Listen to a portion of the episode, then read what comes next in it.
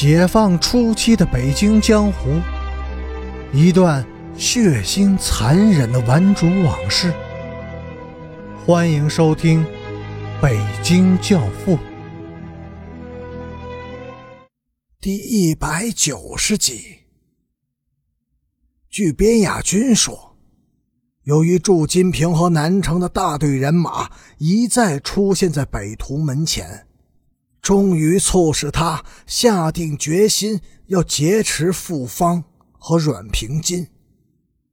他说：“我不能眼看着两个非常优秀的女孩子落入一群恶棍之手，所以不能说是劫持，而应称之为解救，一个解救的行动。”说这番话时。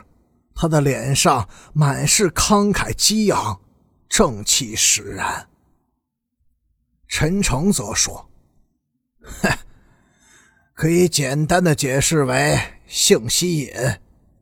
那时的边雅君和傅芳就像两只发情的狗，你用棒子打都打不散，即使头破血流，也要完成全部的交配过程。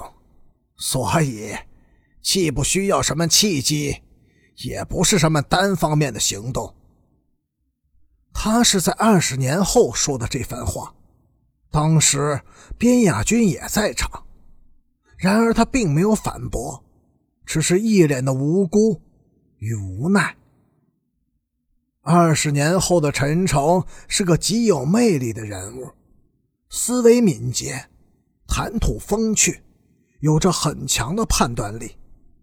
在与他交谈时，你常常会情不自禁地被他吸引，接受他的逻辑与见解。但是过后不久，你很快就会陷入迷惑不解，不知道在他的话语中哪些是戏言，哪些又是真挚的拙见。紧接着，他不无厌恶地说：“哼，两只痴情的狗。”把那么多的人拖入了罪恶与灾难。那天是一九六八年十二月十日。嘿嘿，请问你们两个人中谁是阮平坚？边雅君笑吟吟的走到他们的面前，彬彬有礼的问。当时他们正在排队。等候进入北图的阅览室。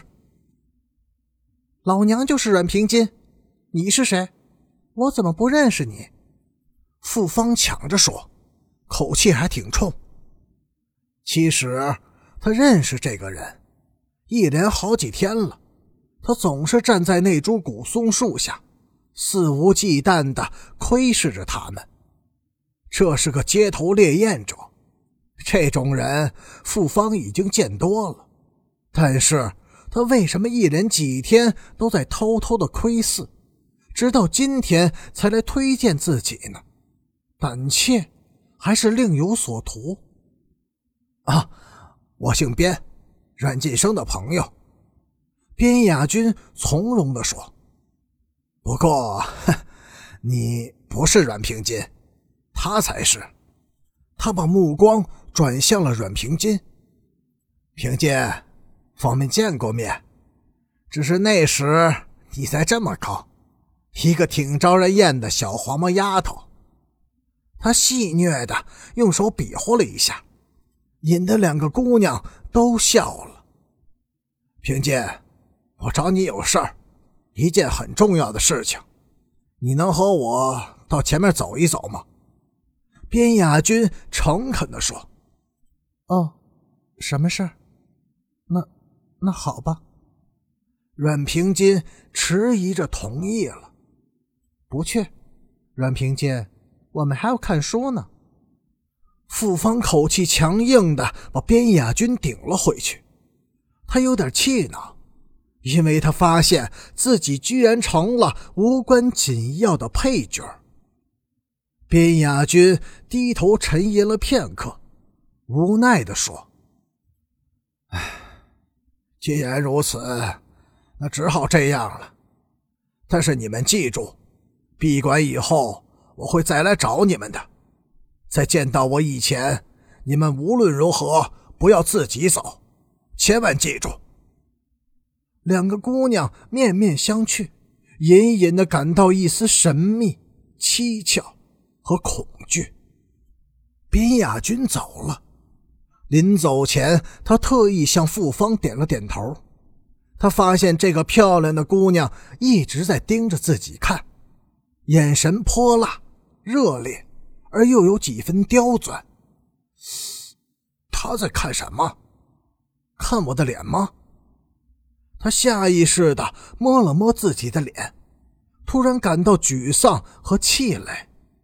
早上一起床就匆匆往这里赶，竟然忘了洗脸。哼，他妈的！要是陈诚在这就好了，或许他能把那个美人给勾上手。